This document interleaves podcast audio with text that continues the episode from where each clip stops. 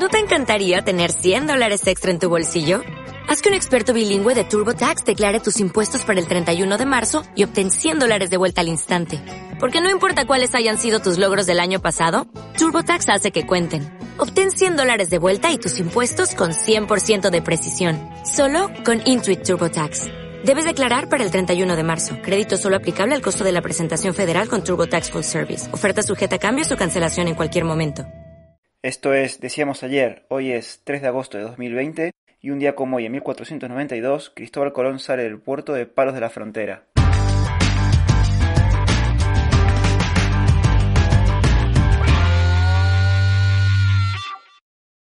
Hoy tenemos una de esas ocasiones en la que quien escribe la historia son los vencidos y no los vencedores. Una de esas tantas veces en las que España vendió muy cara su piel e inspiró respeto y admiración no solo a sus adversarios, sino en todo el mundo. Hoy hablaremos de las Termópilas de Cuba, los 500 de Vara del Rey.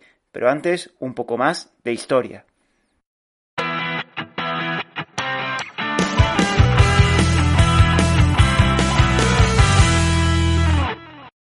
Estamos en pleno siglo XIX. Estados Unidos lleva desde principios del siglo con intenciones de hacerse con la isla de Cuba. En un primer momento el planteamiento era comprarla a España. Este deseo se hace explícito con la firma del Manifiesto de Ostende de 1850. En este documento se declara que la anexión de la isla era necesaria para la seguridad de Estados Unidos, por lo que se debía obligar a España a venderla por 120 millones de dólares. De no ser aceptada la oferta, la isla debería ser tomada a cualquier precio. Pasan los años y España sigue empeñada en no soltar la isla. Llegamos a 1895. Estados Unidos se consolida como una potencia económica y pone su atención en la expansión a ultramar. Entre sus objetivos están las islas de Cuba, como ya hemos dicho, Puerto Rico y Filipinas. Para lograrlo, comienza la inversión de recursos para la construcción de una armada. Al mismo tiempo, por parte de España, solo se intenta aplacar al gigante americano, pero sin ningún éxito, ya que la intención de estos es clara, y en palabras del embajador de Estados Unidos en Madrid, un solo poder y una sola bandera pueden imponer la paz en Cuba. Ese poder es Estados Unidos y esa bandera, nuestra bandera. Tres años más tarde, ocurre lo que aparece en todos los libros de historia, el hundimiento del acorazado USS Maine, el 15 de febrero de 1898, en el puerto de La Habana. Sirve de pretexto a Estados Unidos para declarar la guerra a España y entrar del lado de los cubanos independentistas. Los primeros soldados norteamericanos llegan entre el 8 y el 9 de junio con el desembarco en la bahía de Guantánamo, tras el cual Batalla tras batalla, los yanquis fueron avanzando por la isla no exentos de dificultades. Cabe destacar el enfrentamiento en las Guasimas el 24 de junio, en la que los españoles infligieron un gran número de bajas a una tropa mejor equipadas y superiores en número. Esta batalla preocupó a los oficiales de Estados Unidos por la imagen de inexperiencia y falta de preparación que estaban mostrando sus tropas. Ante aquel avance y un previsible ataque norteamericano al enclave de Santiago, encabezado por el general Jafter, el teniente general Arcino Linares, gobernador de la ciudad, comenzó a preparar la defensa reforzando las posiciones fortificadas cercanas. Una de estas posiciones era el Caney, a solo 6 kilómetros de Santiago. La defensa de la misma fue puesta bajo el mando del general Joaquín Vara del Rey. El objetivo era frenar en la medida de lo posible el avance norteamericano. Para ello contaban con 391 miembros del Regimiento de Infantería de la Constitución, 41 del de Cuba y 95 voluntarios, sin artillería ni ametralladoras. Por parte de Estados Unidos, el general Shafter, al mando de las fuerzas del quinto cuerpo del ejército, contaba con 18.000 hombres, además de artillería. Vara de Rey eligió el fortín El Viso para dirigir la defensa. Además, las tropas españolas contaban con seis construcciones defensivas de madera llamadas blocaos, distribuidos en torno al Caney. Estos eran Norte, Río, Asia, Matadero Izquierdo y Cementerio, con el objetivo de dificultar más el avance del ejército invasor, también cavaron trincheras, desplegaron alambradas de espino y abrieron aspilleras en las casas y la iglesia. Por parte del ejército yanqui, Jafter se ubicó en una posición cercana a El Pozo, desde donde tenía una perspectiva adecuada del enemigo. Para el general norteamericano, el ataque a El Caney era secundario. Se decidió tomar la posición para no dejar tropas españolas sobre el flanco derecho del ejército y así poder avanzar hacia las lomas de San Juan. Estando cerca del Caney, el ejército destinado al ataque estaba compuesto de un total de 5.000 efectivos, dividido en tres brigadas. La primera, dirigida por Ludlow, se ubicó al sur del enclave español, la segunda, comandada por Miles, en la retaguardia de la anterior, y la tercera, liderada por Chaff, en el nordeste.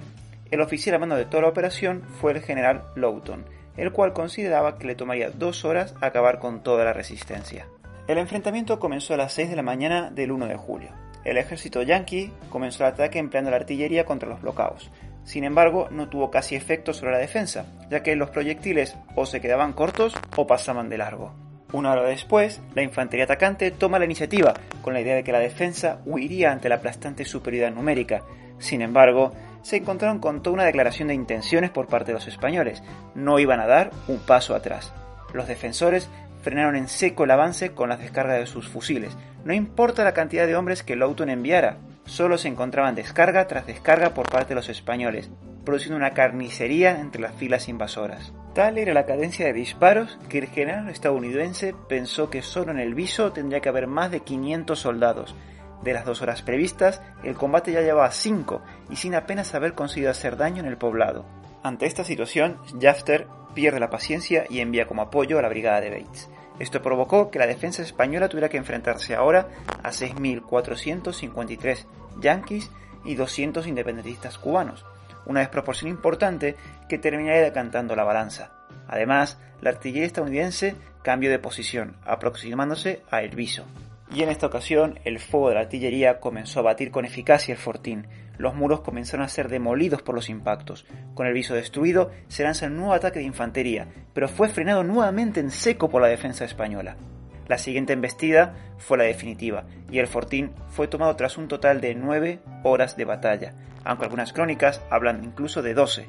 La artillería yankee se situó en el mismo fortín para así batir las casas del pueblo y las trincheras. Vara Rey acabó cayendo víctima de un disparo en la cabeza, mientras se transportó en camilla fuera del poblado. El general español había sido herido en las piernas tras la destrucción del fortín. Ante la caída del general, la desmoralización cundió entre las tropas españolas y fue un momento en el que comenzó la retirada hacia Santiago. La gesta española tuvo su eco en diferentes puntos del globo, entre ellos el propio Estados Unidos. En reconocimiento al valor mostrado por Vara del Rey, el ejército norteamericano enterró al general con todos los honores, y finalizada la guerra, sus restos serían repatriados a España en 1898 con la colaboración norteamericana.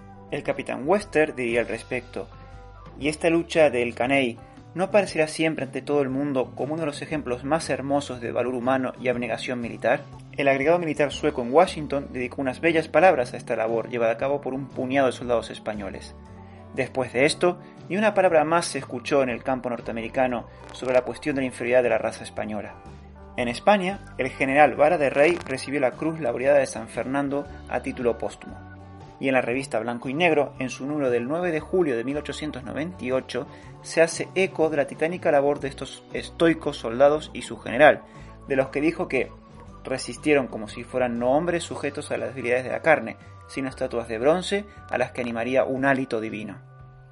Y hasta aquí el programa de hoy, espero que os haya gustado y si es así no te olvides de darle me gusta y dejar tu comentario. Muchas gracias y hasta la próxima.